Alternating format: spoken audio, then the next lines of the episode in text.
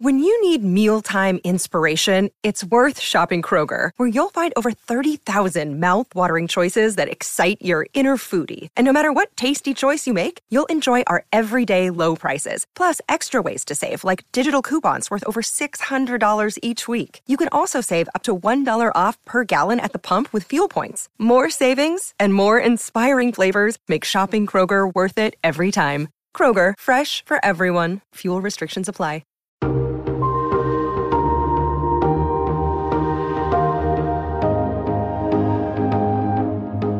From Variety, celebrating more than 115 years covering the business of entertainment, this is the Award Circuit Podcast. All right, pencils down. Nomination voting for the 95th Academy Awards ended on January 17, and now we await the nominations announcement on Tuesday morning, January 24. I'm Michael Schneider, and on this episode of the award winning Variety Awards Circuit podcast, it's a mega roundtable edition as we dissect final predictions for key categories, including Best Picture. Also, on this episode, a chat with the creative team behind Black Panther Wakanda Forever, including director Ryan Coogler. It's all next on this edition of the Variety Award Circuit podcast. Stay close.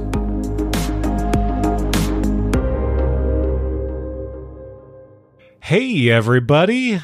I am Variety TV editor Michael Schneider. I almost forgot what my title was. that that shows you what kind of week it has been. So apologies in advance if we are all sort of sliding, slugging through this week, this episode. But it's because it's been busy for everyone, including Janelle Riley. Nobody knows what my title is. Cross for me. What is your title? Do you know Deputy your title? Deputy Awards and Features Editor, which it's been for nine years, but it, it keeps showing up differently in places. yeah.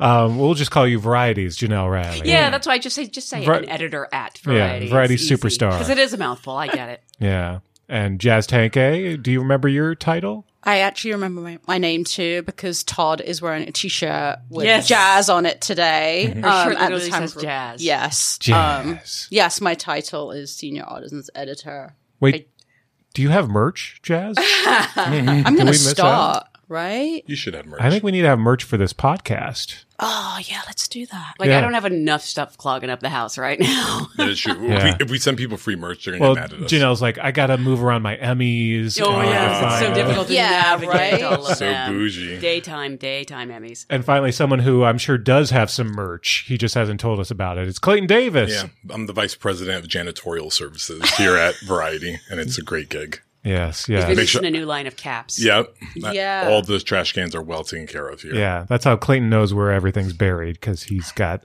the scoop on Mike's everything at feeling a little morbid today. I love ice cream. Got to get the scoops. Got to get the scoops. Well, uh, yeah, I don't know where to begin because it Uh, has been a busy, busy week uh, for for everyone. Many, many nominations, many award shows, and prep for the big one.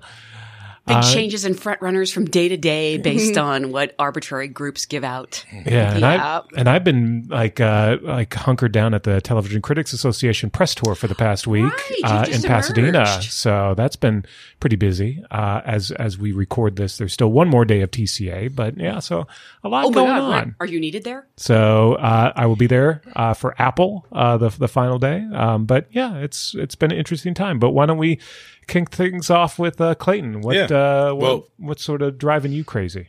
Oh, well, uh, That's a loaded you know, question. yeah. You know what really grinds my gears? Uh, actually, it's Oscar nomination voting closes. By the time you're hearing this, it's closed Tuesday at five. so it's too late. Yep. Um, but Pencils the, la- down. the last thing that, yeah, pencils down, pass your papers to the front. Um, the last thing that happened before, uh, voting closed was Critics' Choice. But I d- can share because now this will come out after, uh, it, it's already posted. We have a USC scripter nominations. Oh, now, great. now, now it's not happening, um, in the voting window, but it does give some really good hints. And here they are. I'm pulling them up. Sorry. uh, your nominees are Women Talking. Wow. Thank you, Lord Jesus. Guillermo del Toro's Pinocchio. Ooh. She said Living and Top Gun Maverick. As adapted Wow. because it's As a based dap- on a so okay. so this so if you realize what's missing here, it's Glass Onion. Yes. Yep. But I mm. believe it's not eligible because it's not based on literary material. And Top Gun was? Top Gun, the first one's based on an article. I didn't know that. Yeah, that's right. Yeah. Yeah. So I think Glass Onion wouldn't be eligible. I haven't confirmed that yet, but I'm like 90% sure because I went through like history to try to find Yeah. some precedents. It would be District 9 was nominated and that was based on a short film. Right. So I don't know. So these have to be adapted. So obviously, women talking and she said, but Living. living. No, okay. So is living adapted from Living's, a novel uh, or from- the movie? Uh, both. The, the, uh, it's, well, in the press release, it's from the novella. Okay. The Death of Ivan Ilik, Ilik by Tolstoy. Okay, so that's three straight up literary adaptations. Yep. And then Top Gun. And Top Gun. It says based on the California Magazine article in 1983. Wow. And what was the other one? Uh, she said based on uh breaking that's the sexual. Oh, book. you said that. Women talking. Oh, Pinocchio. Pinocchio. Pinocchio. That is so interesting to me. Has an animated movie ever got nominated for the USC Scripter Award? i would imagine so, and I can't think off the top of my head, but I think Shrek did, as a matter of fact, if I'm think back correctly. So, I mean, that is a good clutch, and that may hint to something Yeah. uh, there. And uh, for Mike uh, Schneider's on the episode, TV included. Ah, the- never mind. We don't yeah. no, it's all about the It- TV. it Come on. inclu- included The Crown, Fleishman in Trouble, Slow Horses, Tokyo Vice, and Under the Banner of Heaven. Wow, that's an eclectic mix. yeah, and they put Under the Banner of Heaven. Well, no, I guess those are a couple of those are limited Under- series. Yeah, Under the Banner of Heaven is Fleishman's limited series. yeah Fleishman. Uh, it's for the episode "The Liver," based on the book of the same name. Uh, yeah, Wow. based, Tokyo is based on a memoir. So it could be comedy, drama, limited, anything. They just throw them all in there. Yeah, they just chuck them in. yeah. So yeah, th- there's that. But Critics' Choice, they uh, love everything. Of course they Yep. did. in quotes. uh, everything everywhere had a very, very strong critics critics choice. It's uh, almost showing. like it's an awesome movie that people adore. yeah. Listen, uh, if if it was going to do well anywhere, it was going to do well at critics choice. If it couldn't even do well there, then I would be very worried worried about it. But the fact that it it took picture, which I predicted. Director is what is the telling moment. But how do you award that Best Picture and not Best Director? I mean, I mean, you can. Yeah, you can. Yeah. It's just it's hard to imagine that. You know, I've I've still struggled with like seeing the Daniels be the one just because that branch sucks. You know, like in, in, like typically. Fighting words. I mean, I mean, listen, we've seen them pass on Ben Affleck, Kathryn Bigelow, uh, Bradley Cooper. Like they just they are a very insulated group. So I'm just waiting to see what what they do. But um, it took picture, director, supporting actor for Ke Huy Quan, and I was sitting at the table, and they said it's a key sweep yeah. and that's what they're calling it on the season. And I was like, I love all of you so much. Yeah. Yeah. Uh, original screenplay and editing. Michelle Yeoh lost to Cate Blanchett, uh, which what's interesting. I don't think it's over. Cate Blanchett's definitely in front. Oh God, it's so not over. It's not. It's not over, but she's definitely out in front. I wouldn't even say that. Yeah. Um, I mean, she has two in a row. That's why. Like, I, I think Yeoh's going to take SAG, but I think Blanche Blanchett is going to probably win BAFTA, and I think we'll flip a coin on the night. That's true. I forgot about hmm. BAFTA. Yeah. But, but I wouldn't Brits. put, I mean, I always say this, I wouldn't put too much into Golden Globes or Critics' Choice Awards as they share no overlap Yeah, with that's Oscar true. voters. But as we have repeatedly said, there is perception and there is momentum and all Yep. of that. Yeah. That's what it provides. And it's interesting because the Golden Globes, big winners there were Fabelmans and Banshees, and both of them went No much shows. donuts at Critics' Choice. Fabelmans only won Young Actor for Gabriel LaBelle, and Banshees won nothing. Yeah, so that that, was- was, That's surprising. That and is- Brendan and Colin couldn't be there because they had COVID, correct? along with the rest of Hollywood. Yes. yep. Uh, yeah. And if they didn't get the COVID at the uh, uh, Golden Globes, they probably got it at Critics' Choice, right? yeah. Clayton, I think you wrote about this in your column this week. Plug, plug, plug. Um, but uh, do you think Cate Blanchett's speech hurt her? I don't think it helped her. I don't think it hurt her, if that makes sense. So Explain to uh, Yes. the kids Right. listening. Context. Yeah, uh, context. Uh, Cate Blanchett, when she won, she pulled what I call the Joaquin Phoenix. When you go up there and you're like, can we get rid of all these like, you know, award shows and the televised race of it all and just praise performances and get rid of it all? And I, it really hit some sour notes in the room because it was a really good night. It was like a lot yeah. of joy in that room. And I think it, it was telling of a person who's won two Oscars on the cusp of winning her third that, yeah, let's get rid of all this. Cause then I'm like, yeah, but Michelle Yeoh probably like would like this moment too. Right. And I think a lot of people read into that. Again, don't, I don't know if it necessarily hurts her, but it just didn't help her, her speech. And by the way, final Oscar nominations, when they end up coming, there's a really good chance she's the only white woman against other women of color. And that will also be a little telling of like, you know, uh, nothing not saying a momentum shift and they're going to like look for some, it just, it just, perception's reality and people want something different. So you and Jazz were both in the room. Yeah. How she did- was at Blanchett's. I was, Oh, at, I was at the tar table. How did that play? Because honestly, at home, I didn't have a problem with it. I was like, you know, I think we we all kind of feel that way. But then, like, uh, You don't yeah, say it out I- loud. Yeah, Just- I could. just that's don't- yeah, don't say and the I quiet couldn't part tell. out It's- It seemed like it played okay in the room. Like I thought I heard a. the applause. most telling but- thing was that is that you're going to say that, but we've also seen you at every award ceremony that Well, up to this the point, Globes. and you've been campaigning, and not the Globes because you were uh, in London At your premiering your other premiere, movies. yeah. but yeah, you've been. I mean, you did. You went to Palm Springs. You did a lot of other things, and everything that pretty much you're on the circuit. So you can't be like, you know, we you know, let's not do this, and then you're doing it because Yeah. Frances McDormand says we shouldn't do this, and we never see her. Mm-hmm. Right. She walks the mm-hmm. walk and talks the talk. Yeah. and then shows up for the win. She shows, shows, She's she goes for the Oscar. For the kill at Yep. the end. Yeah. She goes for the Oscar, and that's it. But yeah, Hashtag go ahead. What, legend. what was the table like? No, I mean, I think the table was pleasantly surprised because I think with, because that was one, that was the second to last award that was mm-hmm. handed out, right? So, you know, it was a huge night for everything everywhere. And Tar at that point had only won one for Hildur, which nobody, there was a delayed reaction in finding out about it. It was Because it wasn't televised. No, No. well, they said it during the bumpers, but Hildur was double nominated. Because there are a lot of awards, uh, Yeah. obviously, there. So she was nominated for Women Talking in Tar, so her name popped up. But you didn't know which movie. But, but her, well, no, it, said, it said Tar, but her and Sarah Polley were in the same bumper. So Sarah Polley saw Hildur's name, got excited for her, and then she won. And then it took her 20 minutes to realize that it was for Tar, not for Women Talking. and she was so happy for her, but it was like just. But it was funny. moments. But um, no, I think to your point about how that played. I mean, at the tape, I mean, everyone was just celebrating Cate's Yeah. win, and I think that's where the difference of like how it played on TV, how it played in the rest of the room when you're at the table that Yeah. was surprised, played differently. Especially since it looked like Michelle Yeoh was going to win because at Right. that point the Daniels had already won director, so we were like, "Oh, okay, so Yeah. get ready, Michelle Yeoh," and then she didn't. Um, but listen, I- it had a good night. Uh, the show moved really well. Like, listen, three hours and there are a lot of awards. I, I listen, I don't like televised bumper announcements, but that show did. like And- it ended on time. And Chelsea was great. I will She say, Chelsea was. hand- handle was But could we get Seth Rogen next year?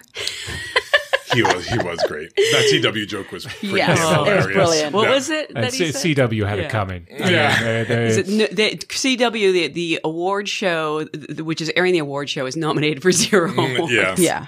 And then, uh, Gla- and then Glass Onion winning two for ensemble and comedy, which, you know, not, not Oscar categories, but still momentum. Janelle Monáe gave a great speech. TV side, Better Call Saul. Fine. Yeah. Got farewell. Yeah. Goodbye. You know, so at least at least Better Call Saul is getting recognized by critics, by you know s- certain factors, even if uh, the Emmys have just so far just whiffed it. It's incredible to me it doesn't have a single award from the Emmys. It's insane. That's insane. It's it's. Pre- I mean, they have one more chance. Yeah. It's it, it ain't over yet, but yeah, for three it's- episodes, It's a long basically. shot. Yeah. Could, Yeah. could we also, uh, just start the church for Sheryl Lee Ralph, please? Oh, please. She, she said, come look close, like come close. And I leaned in, in the room. Like, what do you guys say to me, mom? Like, I'll listen to everything. She is, she's just incredible. I felt so bad I for leaned Henry Winkler to- having to follow that. Yeah. I know. Yeah. He I, want, I want respect. that was actually really good.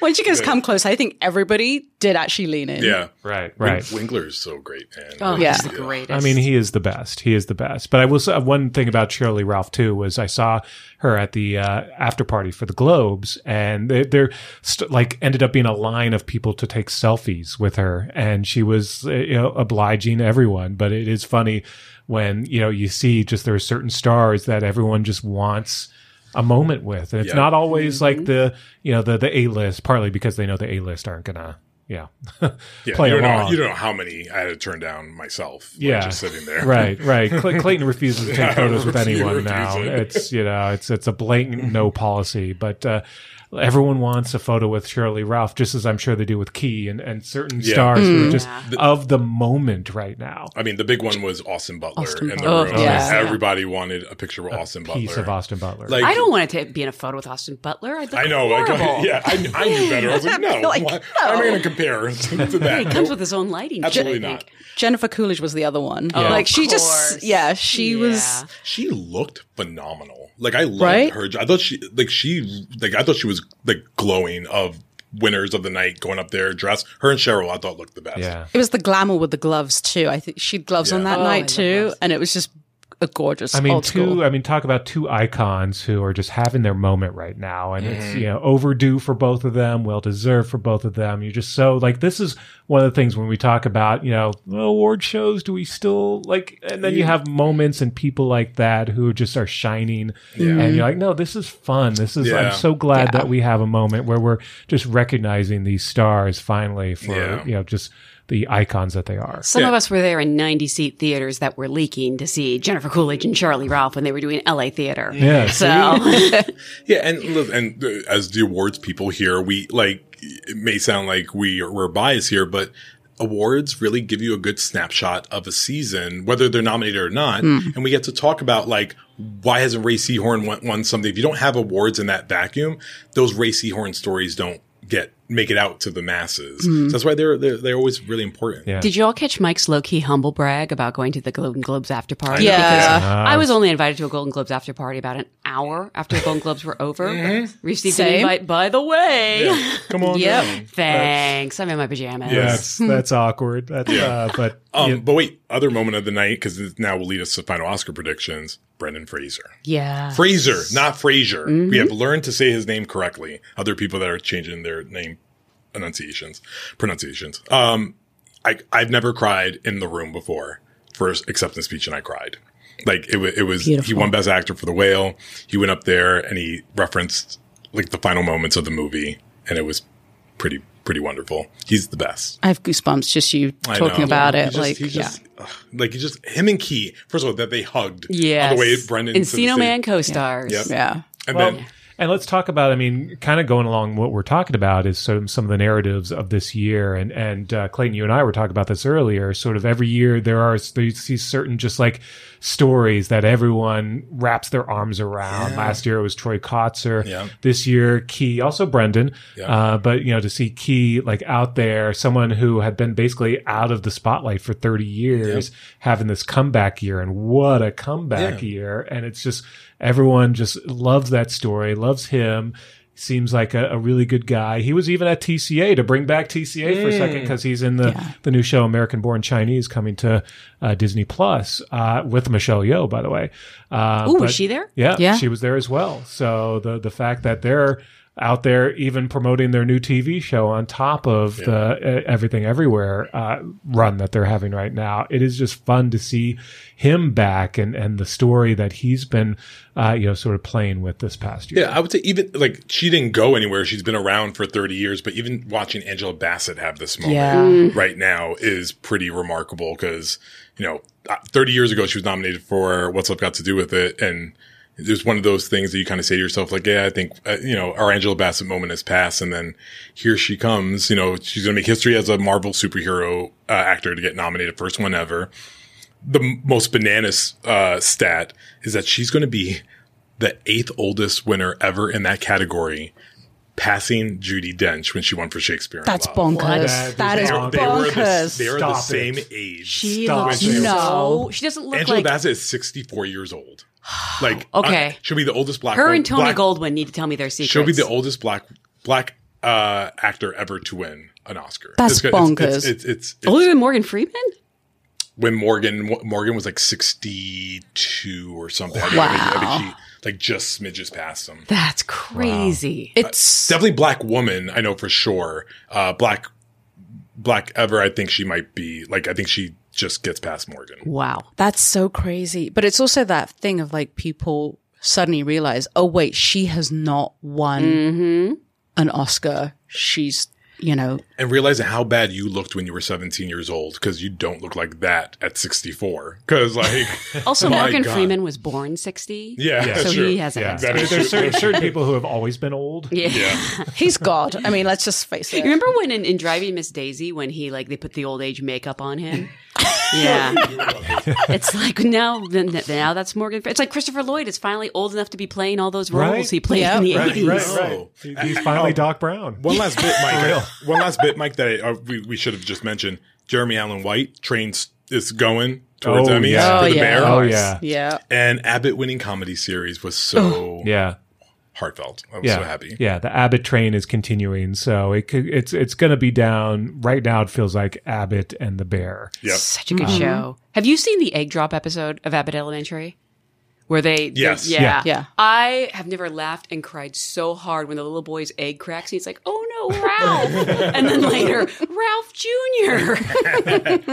I also am ready for a Chris Perfetti uh, nomination this year. Like he's really stealing that show low key for me. Yeah, it's it's everyone's going to have their moment. Yeah. Uh, so yeah, but but uh, yeah, back to the Jeremy Allen White. Uh, yeah, that that that freight train. Uh, you know, and, and again, the Bear was also at TCA, uh, and they didn't couldn't even talk about season two because even though the season's been written, the actors haven't even seen the scripts yet. oh wow. That- that- so that's one of those things where sometimes when you bring a show, uh, but you have don't have new episodes to show to TCA, the the critics, the reporters get pretty up in arms, like, "Why haven't you shown us anything? There's nothing to talk about." But there are those shows that come back just for kind of a victory lap, and now Yeah. everyone wants a piece of them, and everyone wants to just talk about, just bask in the glory of that previous season. And that was the case with The Bear. Everyone was just so excited to see that cast, to see that show now, and to talk about it in a way that maybe a year ago they didn't, because as you remember, that was a sleeper hit. No one Yeah. was really talking or thinking about The Bear when that show launched. It was an organic grassroots hit, and now everyone wants to talk about it. Everyone can't wait to see that. Cable Strikes season. Back this year at the Emmys is going to be uh, a good, nice run for it. And I mean, listen, it's it, we don't know what else is coming, but good spot to be in right now. And Jeremy Allen White could break out Yeah. for those who didn't watch Shameless. but comedy. I mean, listen, we're on that Barry thing Yeah. too, right? Yeah, you're Like, right. You're right. yeah. What's a comedy anymore? It's true. I Yeah. mean, Abbott's a comedy. Yeah, but it Abbott yeah. really is a comedy, Abbott really yeah. makes me laugh out loud. Yeah. Yeah. Yeah. yeah. Bear's like, huh? Bears like laugh, but it's very nervous laughter. Right. Yeah, yeah. Cringe comedy is something to be to be said. So I mean, we'll see what happens, but it's going to be a, a good run. Yeah. But now, Oscars. Dun, dun, Dun, dun. dun. Okay, just real real quick. I think this is the best way to do it. Um, we're all going to agree on locks here. Obviously, Mike's going to have the most important word in this Exactly, conversation. because I am more. on He saw top Puss in Boots. I've, all- se- I've seen a number of these movies, Yeah. by the way. You should be impressed with I me. am. I like Oh. that you're actually pointing at your Yeah, he's pointing, he's pointing at his screen. Look at this. Seen that? Seen that? The glee on your So I'm just going to pick the movies I've seen. Yep. So- Uh, best picture. There are six sure things. Whatever order you want to say it in, but it's Top Gun, Fabelmans, Banshees, Everything Everywhere All at Once, Tar, and Elvis. Are we all in agreement there? Those those six are in. Yeah. I think yeah. so. Yeah, Yeah. those are good because so we definitely have ten this year. Is Yeah, that the Yes, Yeah. guaranteed has ten. We definitely have 10, Yeah. okay. We're in a good yeah, world. then absolutely. I think all of those are in. Okay. Then uh, there are about 10 movies going for the last four spots. Uh, I think I'm going to go with Black Panther Wakanda Forever with PGA and Angela Bassett winning. Mm. Yeah. I think it's going to like just. PGA is hard to argue with. It's hard Yeah. to push it over. I think the whale's also getting in for the same reason with PGA and Brendan Fraser. I wouldn't have predicted it before PGA, but I think PGA told me something. What do you, I, you, you don't think so? I don't know. I don't know. Hmm. There's only what four slots left, and I'm I'm very high on women talking RRR. There's probably more movies you're going to mention Yeah. that you know. Uh, then we have the European contingency, the international vote. And That's what's the hardest thing to track. That could go for All Quiet on the Western I was Front. just Yep. that's the one I was going to say. That's that can go to one. Living. That can go to Triangle of Sadness, and that can go to RRR. I'm surprised Triangle of Sadness hasn't had a stronger showing. To be honest, people love that Yeah. movie. I I agree. They I feel like it. people aren't talking about it Yeah. anymore. I mean, it had a really good BAFTA long list showing. BAFTA noms are out Thursday, by the way, when this is out already. Forgive me for not knowing. Was Dolly on the long list? Uh, Yes. yes, Dolly Okay, was she on the long list, and it was for directing, picture, editing, or it had a really great BAFTA showing on the long Boy, list. we should do a dedicate a whole hour just to that movie because I had a very like animated fight last night over the ending with someone. Oh, well, you should bring that someone on. Yep. Let's have That's a new uh, spin-off podcast. If we actually like, could movie get this person on the podcast, it would be a coup. I'll say that. I love and, that. and then we have the It was Tom Cruise. Tom Cruise. She was arguing with Tom Cruise. about, About- the end of Triangle of Sadness.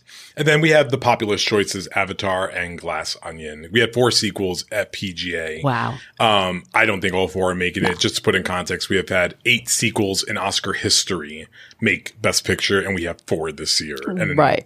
That's going Well, interesting. None of them have two in the title. Have you noticed That's that? right. So maybe Oh, people yeah. would forget that they're sequels just- as a result. That's true. Especially gla- like they don't know Glass Onion. Avatar, they're going to know. But Uh, yeah. like, See- An Avatar, boy, that's hard to deny. Yeah. I think I think that misses actually. Really? I, I I think if you watch that movie at home because it went on the Academy portal last Monday, and I, a lot of Academy members are watching stuff at home, and I think if you watch it at home, it. But do you think do you think they're watching that one at home though? That one, I- I, think I- I even think- Academy think members know they need to see it in the theater. I think They've they're been having uh, lots they, of listen, they screens. they have they've screened it over the last a week or two. As someone had told me, about two thousand people, like two thousand Academy members have come out to see it in the last two weeks. so people have gone. Big turnout at our screening on Saturday Yeah, night. they they did two a day at DGA. Like they they they know you have to see it on the big screen. Yeah. but a lot of the older members who are ride or die voting every time, they haven't really returned to the movies, with the exception of there's one movie I saw this year, and that was Top Gun Maverick. And they go- mm. I hear that a lot. Yeah. so I don't know how many came out for Avatar, and the length I think was like, oh, I don't want to sit in a theater for three hours. Yeah. So I think some are watching it at home, and I don't think it plays as well. But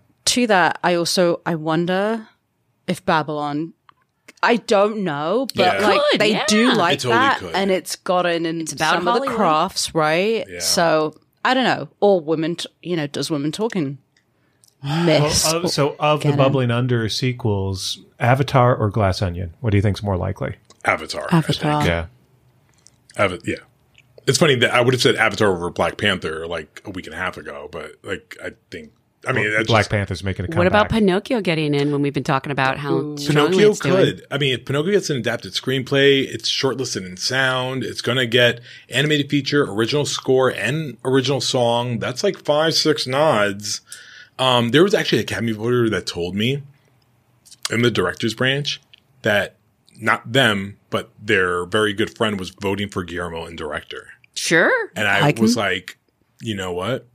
Why not? Good for him. Uh, People love him. Didn't you post that if he's was it you that posted that if he's nominated he'd be Well, if he's nominated in adapted screenplay and animated feature, he's like he would get into like five uh, Kenneth Oscar has categories. right Kenneth Branagh right? has seven, Yeah. which Alfonso Cuarón is probably going to break this. Is going to join him this year because he's uh, has a live action short, so Yeah. they'll both have seven categories.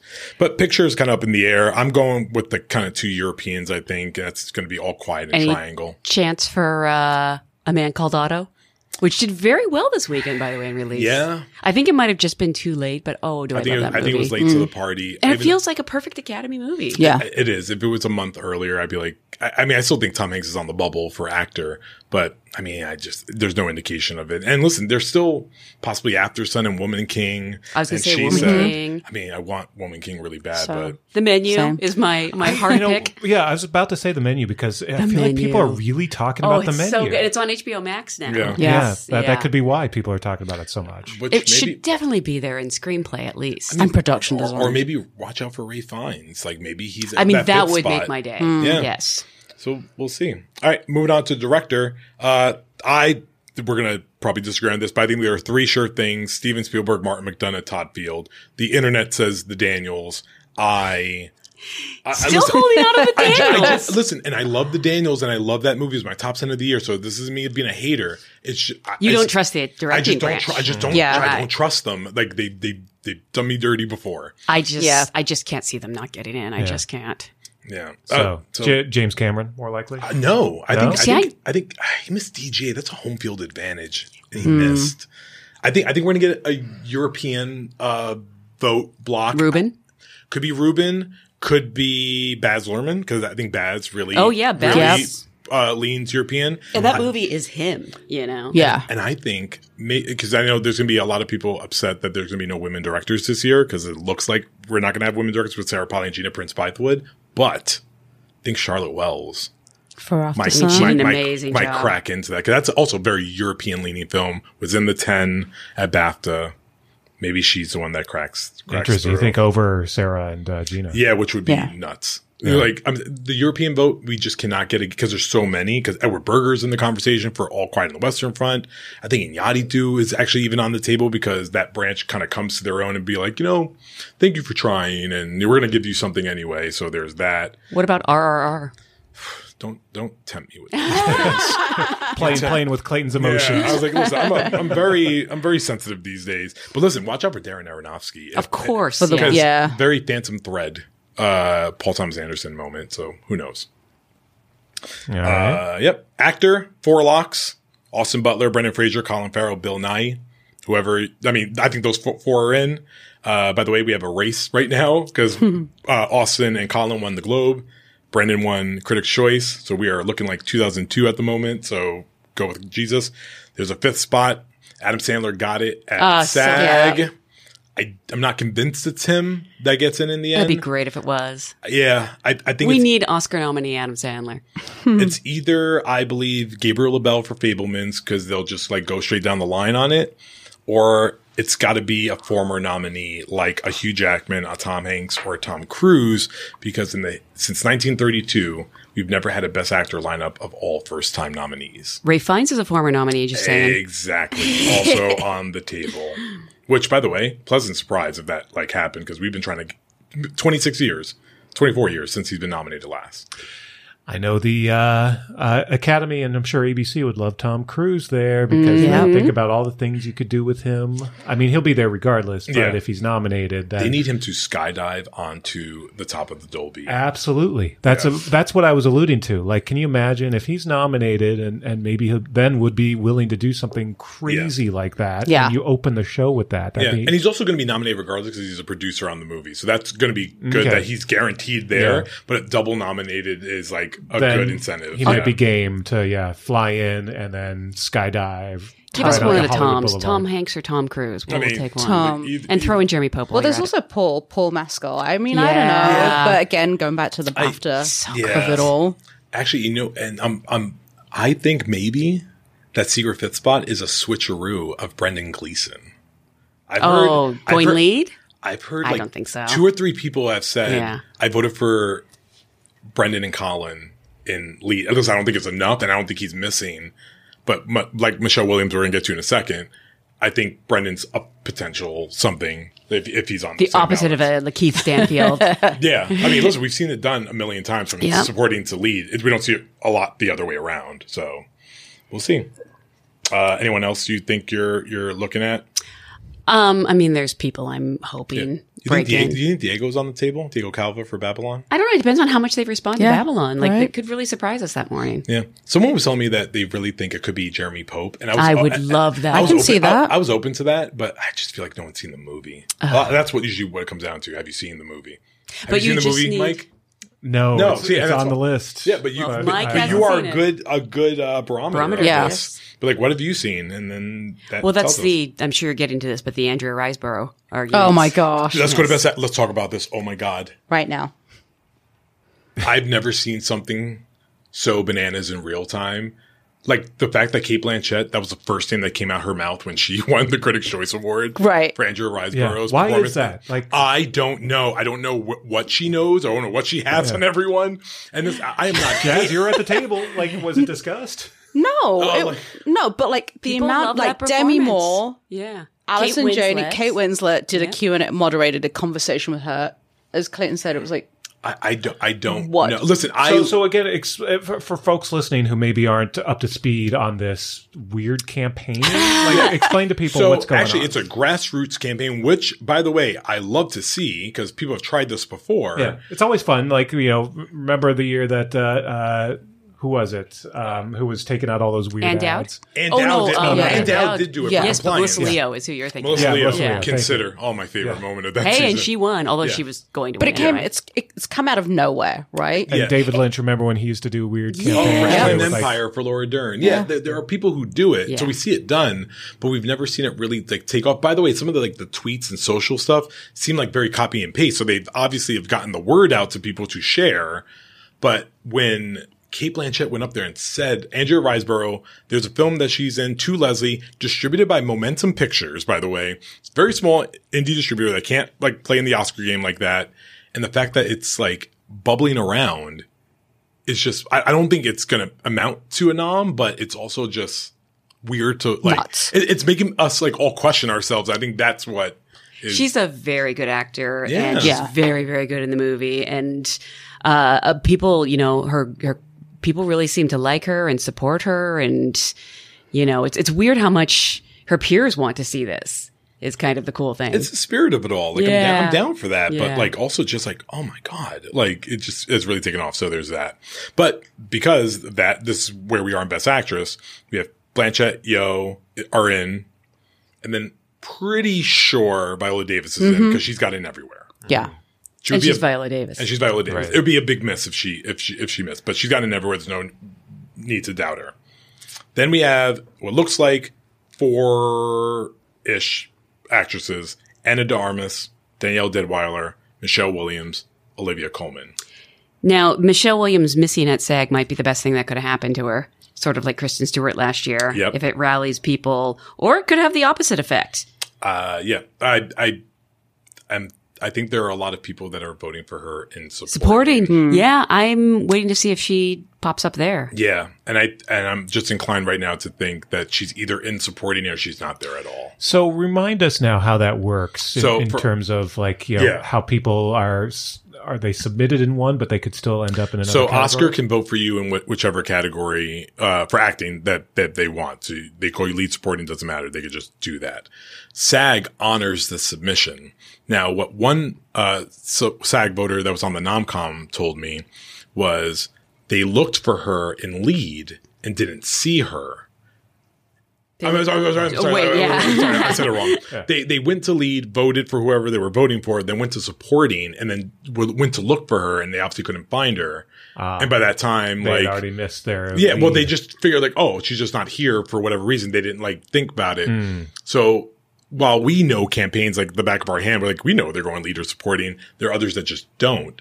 And this boils down to the call of going lead, which everyone was questioning at the top of the season. If she went supporting, I don't think we'd be entertaining Angela Bassett. I'm lo- I love that we're having Angela Bassett, but Angela Bassett has really fell into this because Michelle Williams moved out. Women talking can't can't agree on a on a woman, and it, it, it's just happening. So I don't know what happens now.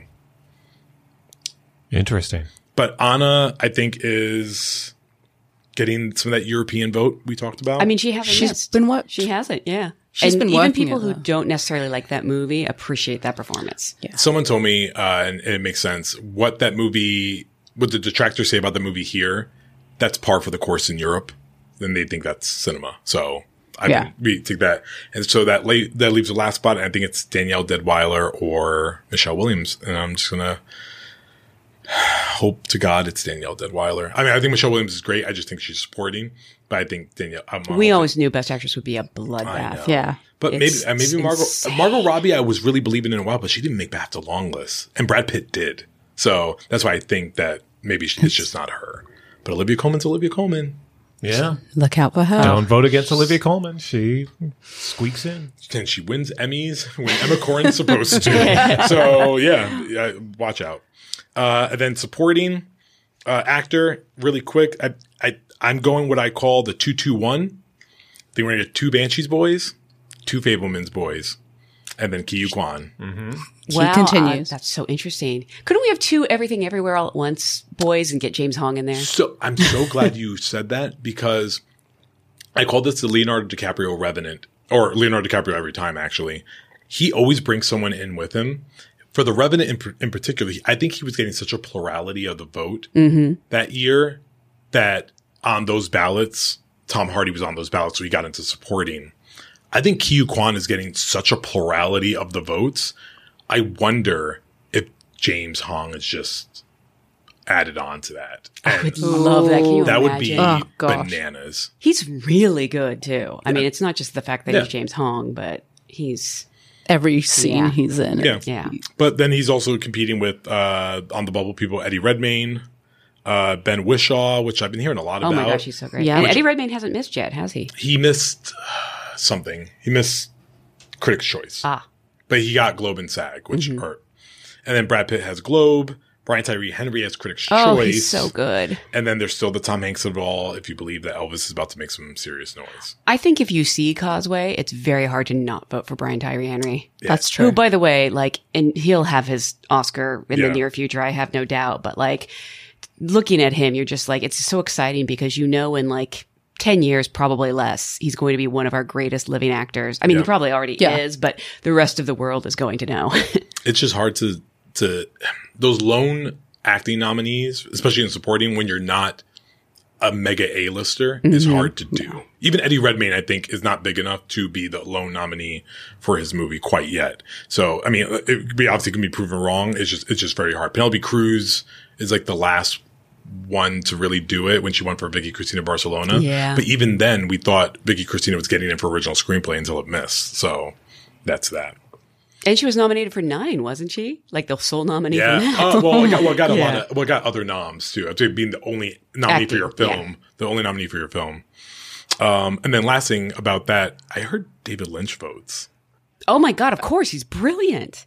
He's if you if you can vote for Judd Hirsch in Fabelmans, who's was also one- great for one scene for one scene, why Yeah. would you not vote for David Lynch? Like, I wonder. Yeah, you know what's interesting? I feel like a lot of those times when people win for one scene, it's it's a supporting actress like Beatrice Straight or Yeah. Judi Dench, who technically was in more than one scene and fully Yeah. deserved that win. Um, but does that happen with men that often? Uh, shortest runtime I could think of. Uh, oh, I can't think fast enough. But there's been not nothing shorter than Judi Dench and Beatrice Straight. So usually it's that. Even when you are supporting, quote unquote, like Anthony Hopkins, you go lead and win there. So it just it just depends. Um, and then supporting actress. This is where throw dice, Yeah. throw whatever you throw darts. Angela Bassett. So, I'll, let me say this. I know that Kerry Condon's getting nominated but I know she's not number one to win at the moment, if that makes sense. Like she, like I can't call her a winner, but I know she's de- she's the I'm only one. sorry. Yeah, this is what, the only one I know that definitely is getting nominated. Oh no, I was I thought that you skipped Barry Keoghan, but then I realized you said the Oh, yeah. Banshees yeah. Boys. Oh, Barry. Yes. Yeah, I think Barry's in. Yeah, sure. I'm hearing a lot of votes for Barry. Ba- Barry, and actually Barry's a good, interesting uh segue into supporting actress because him and Stephanie Hsu are what I call the purity votes. I think those are like we love this performance, and it's, you're not writing a career. You're not writing like the like the narrative. It's just like no, no. You're really kind of the best part of the movie. Yeah. and we we recognize that. So it'd be interesting to see. How do you love- not nominate Stephanie Hsu? and everybody And- else. and- yeah. yeah. I- Like, I'm sorry, but Yeah. I'd love to see her get in. Oh. I like. I think it's happening. But I just, I mean, yeah. So this Kerry Con and Angela Bassett feel good. Jamie Lee Curtis feels pretty good, even though there are some people who believe that. I, I saw someone say that they're going to be a switcheroo that Stephanie makes it and Jamie doesn't, which I, that I think if seem- one makes it, they both do. Yeah, Yeah. I, I, Yeah. that's why. If, Yeah. yeah, If so- if you're going to count Stephanie, I think Jamie has to be there. Then you have Hong Chau so good. riding in with uh with Brendan Fraser. Right in that wave of the whale. Yeah. Eh, Ah, eh. look at that. I'm Yeah. sorry, Mike. I took your. Al- al- also, like secret thing that people have been telling me, like really should be for the menu. That's Like, what I was thinking. like, yeah. uh, we- she's No, she's brilliant in the great. whale, She's- though. I actually no, she's think, great. Yeah. yeah, yeah. But I think the the I, and we've discussed this. The menu being on HBO, them watching that will help her on Yeah. that ride. I think she's just on Brendan Fraser ballots. I think that's just what, what it's Yeah. down to. I think she's the best performance in that movie. And then you have Stephanie Hsu, got in SAG, got Critics' Choice, doesn't have Globe, so it, it's looking good for her. Then we have my Michelle Williams theory that could possibly come to fruition. Dolly de Leon, she has Globe. Please. Uh, How yeah. did Critics' Choice miss Dolly De Leon? I don't know. That's that's weird. But we did Buckley, which was also interesting because Buckley. That's the only place she's gotten in all season. I wonder how close Dolly was though between that. I like, think I think all of them are within hair hair. Like I don't I think there's think so, no one running yeah. away with the votes. I think literally like we could see some some Very anarchy, close, some yeah. anarchy. Guys, I think Mike fell asleep. No, he's he's, he, he, he's taking it all in. Um, but my can I can I share my Nina Hoss theory? Yeah. If Cate Blanchett is one or two, my Leonardo DiCaprio, Tom Hardy thing, does that mean that Nina is on those ballots? And maybe because I think she's European vote. She is she's huge. she's huge in Europe. I would love to see Nina Hoss get in. Like, and I really hope But there's you'll. also people who don't like Tar, so I get it.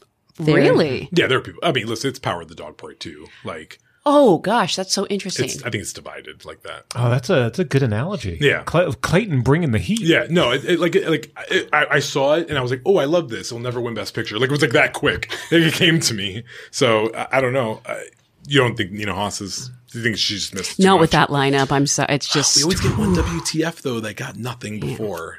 It's always fun to have a WTF. She could be the great. WTF. Yeah, Reese Witherspoon at the Emmys last year. That was your WTF. Um, then there's Claire Foy, Janelle Monáe. She has Globe and Critics' Choice. Um, Keke Palmer still bubbling. Uh, I got. I heard a lot of uh, Thuso Mbedu. I Actually. mean, yeah. oh gosh, she's fantastic. what a performance! Did you mention uh, Dolly De Leon? Yeah, we- as we mentioned. Yeah. Yeah, I told you he was asleep. I was. Yeah. I'm. He The, has guy, a the guy's been working Film. nonstop. Yeah, can we can we go back to Dolly for a minute? Just that, like, what, what does Triangle do? What do you think Triangle does on the on the day? I keep thinking it's going to be a big showing, but now I don't know. I, I- like I said, I'm surprised it hasn't been stronger this season. I, I have this weird feeling. It's like picture and picture only. Like it's going to be something like really weird. Or like maybe director. I could see him getting. Like getting maybe, in. or yeah, like be the lone director, or it's like picture. People and love that movie. Like I thought that movie would be more divisive, and, but and yet I'm just hearing Yeah, love for it. Okay, and song, Clayton, that's your favorite category. Yep, we're gonna have not do not do. is gonna be great. We're gonna have Diane Warren because she's Diane Warren. Rihanna's there. I think we're gonna get uh, the Ciao Papa from Guillermo del Toro's Pinocchio. The last spot to make Janelle happy. Spirited. I think Hugh Jackman uh, talking crap about uh, Ryan, Reynolds. Reynolds, Yeah. actually really helped. Great nagging, great campaigning. Yeah, campaigning. they've been doing a great job, yeah, Yeah. campaigning. and it's Ryan- a great song. and and Ryan's promised, right? yep. He, said will, so. He will attend and sing. I don't know about Will Ferrell. I hear he doesn't really like attention that much. Yes, exactly. Should have performed Eurovision song. Actually, maybe, maybe their campaign helped uh, Hugh Jackman Best Actor. Hmm. Well, Oh, there you go. I guess we will find out. All will be told. we'll be back in a week to talk about nominations, Yeah, right? and see if you were right or wrong. Actually, we will keep Clayton honest. We'll, we'll see. I'll be on ABC News that morning. You can watch me. Just 2 a.m. being tired. I have my call times at three. It's gonna be great. All right. Well, we'll see y'all then. Bye bye. Have a great week. Bye.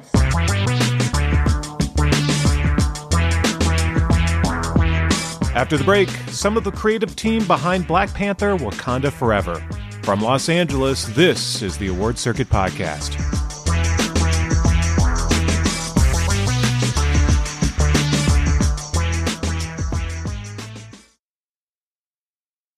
And we're back. It's the Variety Award Circuit Podcast. I'm Michael Schneider. In crafting the sequel to Black Panther, the biggest challenge Ryan Coogler and the team behind Wakanda Forever faced was how to return to the franchise after star Chadwick Boseman passed away in 2020.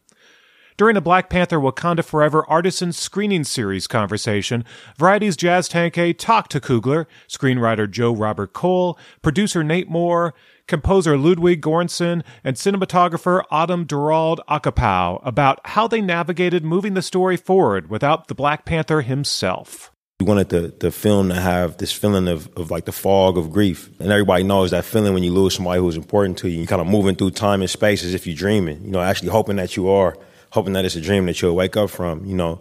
Um, and I thought that, that, you know, what anamorphic lenses do um, with the warping on the edges and, and the shallow depth of field, uh, it, it could add to that. You know, I've been making films professionally about 10 years. And it's it's like it's, always cool when you get to do something new and you and it feels like you like jumping off of a cliff, you know. And I remember she she threw the lenses up and they looked so beautiful, you know. Um, and uh, we were testing, I think we were testing the 35 and the 100, and we we, we shot close-ups on a 35 and we shot close-ups on a 100.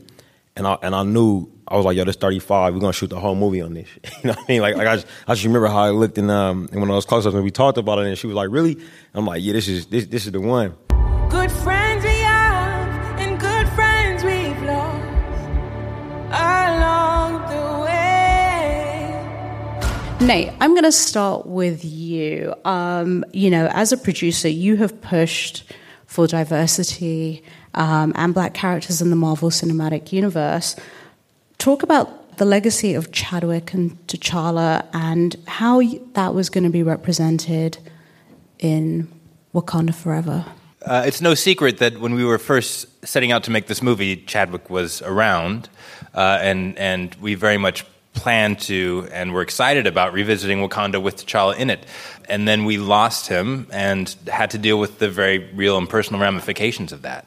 You know, he was not only, I would argue, um, a big reason why T'Challa was who he was on screen. He leaned into the a, a, lot of the things that we even when we were doing Civil War weren't thinking about. A lot of that was to, was Chadwick. So Chadwick and T'Challa were very very intertwined. But you know, after you get over the shock of losing your friend and, and also the star of the movie, you have to figure out what to do next. And you go through all of the thoughts that you would naturally have like should you even do this movie? And in talking with ryan and kevin and the team i think we felt that chadwick would have wanted us to go back to wakanda and revisit the place that he helped to put on the map and that he helped to really breathe life into. Because to some degree i think chadwick more than all of us knew what wakanda meant for especially kids. So it was about how do we honor the spirit of that character and this world without the guy who helped us make it. Uh, recasting was never really a question we considered, uh, and so I, I, I don't want to speak for Ryan, but you know Ryan and Joe really figured out a way, I think, to allow the characters in the film to experience what we were experiencing in real time, because that was the only way that we felt we could move forward uh, in an honest way as storytellers, um, and hopefully make some something that audiences then could watch and experience and, and, and hopefully help them get through the loss that we were getting through ourselves. I am queen of the most powerful nation in the world, and my entire family is gone. We were fortunate to have built a, a great working relationship with each other. Um, Joe and myself and, and Nate and um, and Kiana Davidson, who was who was an exec who works with Nate. We, we, we were in the process of um, getting the script in shape over Zoom um, when when Chadwick passed away, and we would have these meetings. You know, like like the you know often the four of us, you know, just just talking talking about the, the, the script, and they quickly kind of became. Um, became deeper than just writing sessions because Nate and Joe and, and and I, you know, we knew Chadwick so well. He had affected our lives in such a profound way um, that that it was it was nice to be figuring it out with people who knew the guy and, and who knew me, you know, and we kind of found our way forward together. It, one of the great things um, about the process is, and you know, is Ryan's leadership. To be honest, his collaborative nature, his the compassion that he operates under, um, and so the process becomes. Um, something like he said you look forward to that you you're you're you're creating with someone that feels like family.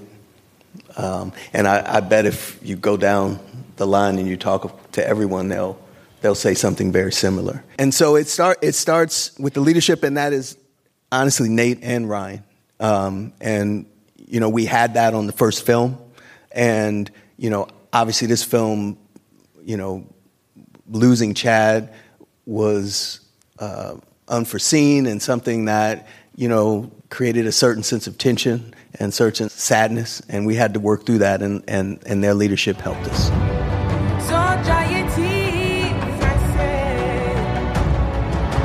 Autumn, your work as a cinematographer on this is phenomenal. Yes. To talk about the conversations that you had with him and what it was like and this whole underwater world that he had created. What Ryan does so well is that it's funny that he's here and I'm talking about him, um, but that he chooses the people in his realm to make these films so wisely. And we are a family when we make this. And I think you can do your best work when you have someone in leadership that supports you and trusts you and is an amazing collaborator. Early on, he brought me on to be involved with boarding and previs, which was uh, lovely to kind of get to know someone and to figure out what they kind of their vision was. But with always the kind of idea to make it feel as grounded and realistic as possible so your audience can relate and all these emotions of grief and loss um, and motherhood and uh, these strong female characters were all very important to Ryan. The earliest directive was it was important that it feel real. Like Ryan wanted it to feel real, and so all of our department heads got together and made sure that all of our references were accurate. So we put as much as we could in water. We shot as much in prep as we could underwater. And I think the most important thing was that the lighting um, be accurate, that it have emotional quality to it. He wanted a deep space environment, like a deep space movie, but underwater. So sometimes in underwater, there's in the depths of the sea, you can't see much, and that creates an emotional quality. And with darkness, you can tell as much in the darkness as you can with showing people the light. Ludwig, talk about getting the call from Ryan that he was going to be working on Wakanda Forever and the conversations that you had about how you would approach the sound for Namor and this film. Uh, one thing that's so incredible to work with Ryan is that how early he involves the composer and how early involves me in the process. You know, we've been working for for almost 14 years now, and, and I'm I feel like I'm one of the first persons to get to read the script for this movie. Especially the thing that was very different was um, one thing that was Chadwick is not in it anymore. So how are we going to move on? With the, are we going to use the themes from the first movie? How would we use the instruments from the first movie? Because the instruments are so, like the talking drum, for example. As soon as you hear it, you you start thinking and feeling of T'Challa and, and of Chadwick. So how can we use that in the new movie? How are we even going to be able to use it? You know, um, conversations like that, and um, and then obviously talking about Namor and the telecoms and how to approach that music, which is you know that that that tribe was very inspired by Mayan culture, and Mayan music is Mayan culture. Mayan music was forcibly erased, so we don't know what Mayan music really sounded like. Um, so I decided early on. We talked early on about going to Mexico and meet up with music archaeologists and that are experts in this field of Mayan music. And they've been finding instruments in the graves, and they can look on the instruments and see uh, what flute holes they see in the flute holes, what uh, the, the, fingerprints, which which holes are being used the most. So they can kind of reimagining that okay, these intervals were played a lot, and uh, these are sounds and instruments that I've never heard before and like turtle shells, different whistles, the seashell, which is a big part of Namor sound, and um, so working with these experts was was was a very incredible experience. We wanted to create a complete um, immersive sound and music experience where um, music and score and songs is kind of one uh, immersive, unique experience. You can't tell a difference when a song starts or if a score, it all flows into each other. So, you know, I was very early on getting getting um, to work with artists and songwriters. While I was working on the score, I was also producing the songs for the movie. You know, half of them are in, in, in Spanish. I wrote half of them with, with Mexican artists, and then the second half, Ryan and I went to to Lagos to Nigeria together, and worked with some incredible African artists, um, and we actually that's also where we um, recorded a lot of "Lift Me Up," and we we also did the trailer there. Uh, we recorded the "No Woman No Cry" with Tems right when we got off the, air, um, the airplane. We knew we wanted some representation from the continent, you know. Um, and, and when, when I when we were on, on the flight, and I was thinking about "No Woman No Cry," we, we had internet on that flight thank God. So we was like looking up um, the lyrics to, to, the, to the song, and, and um, like when you you know Bob Marley was a, obviously an incredible songwriter, you know, but the lyrics in that song just felt like it could have been, you know, it could have been applied to the movie so well, and, and um, we had the thought to to have, you know, because it's a, it's a song written by a man, you know, um, about about women, you know, and, and and encouraging them to persevere and, and songs about other things too. Um, but having a woman sing it, you know, um, we thought like, man, well that's it, you know, because Bob Marley's no longer with us, obviously, you know, Chad, Chad's no longer with us, but we knew sure was to be carrying that torch for him, and Romano's to be carrying that torch for him, and, and, so it just made a lot of made a lot of sense. Um, and then it's got that bridge that everything is to be all right bridge that, that got you know um, reinterpreted many times really in the 90s a lot too like with a lot of songs and and I was you know I was thinking about Kendrick um, Kendrick songs so then we you know we, we you know Ludwig put them together Yeah, you were like, "Can we mash them up?" And I was like, "Sure." And and then we we we landed in Lagos, recorded with Tems. I went back to the hotel room and just kind of put those two songs together, and it was it was perfect. Let's talk about the impact of this film. Um, and, you know, as we've said, little boys seeing, you know, strong women out there, um, you know, little girls having th- these role models. What is that like for you to have these reactions, you know, and see, you know, on TikTok or social media? I, I I hope that people see the film and, and feel less alone and whatever their feelings are. You know, um, the the the, the pandemic, um, political atmosphere, environmental atmosphere, um, it, it, caused a, a lot of a lot of isolation, um, a lot of trauma, um, and, and and we were forced to deal with things in a way that, that felt like we were more alone than, than, than normal, or maybe that, that we should be. You know, our, our friend and collaborator Chadwick touched a lot of people with it, with his with his work, with his excellence. You know, um, not just his work on the screen, but just how he lived, how he moved through life. You know, he touched a lot of people, and we were fortunate to have been involved with that. Um, I think his, his his passing touched a lot of people, but he also passed at a time, like Nate mentioned, where we lost a lot. You know, where we lost a lot. Um, so us having a film out there like like like this, um, that that has these these deep conversations, you know, you know, with characters that you don't often get to see, um, but but but that has these deep human conversations, these universal conversations, um, uncomfortable conversations. You know, uh, I, I hope that the impact is that people feel less alone. You know, um, people feel less alone.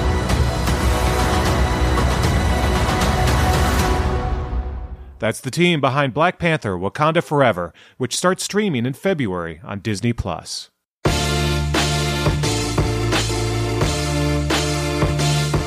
And that's it for this edition of Variety's Award Circuit podcast. Zachary Levin edited this episode, and Michael Schneider is the producer. Be sure to subscribe to the Award Circuit podcast on Apple Podcasts, Stitcher, or wherever you download podcasts. Also, head on over to Variety.com and click on the Award Circuit tab to find the latest awards predictions and key races, as well as your daily fix of news, analysis, and reviews. For Jazz Tangcay, Janelle Riley, and Clayton Davis, I'm Michael Schneider, and we'll see you on the circuit.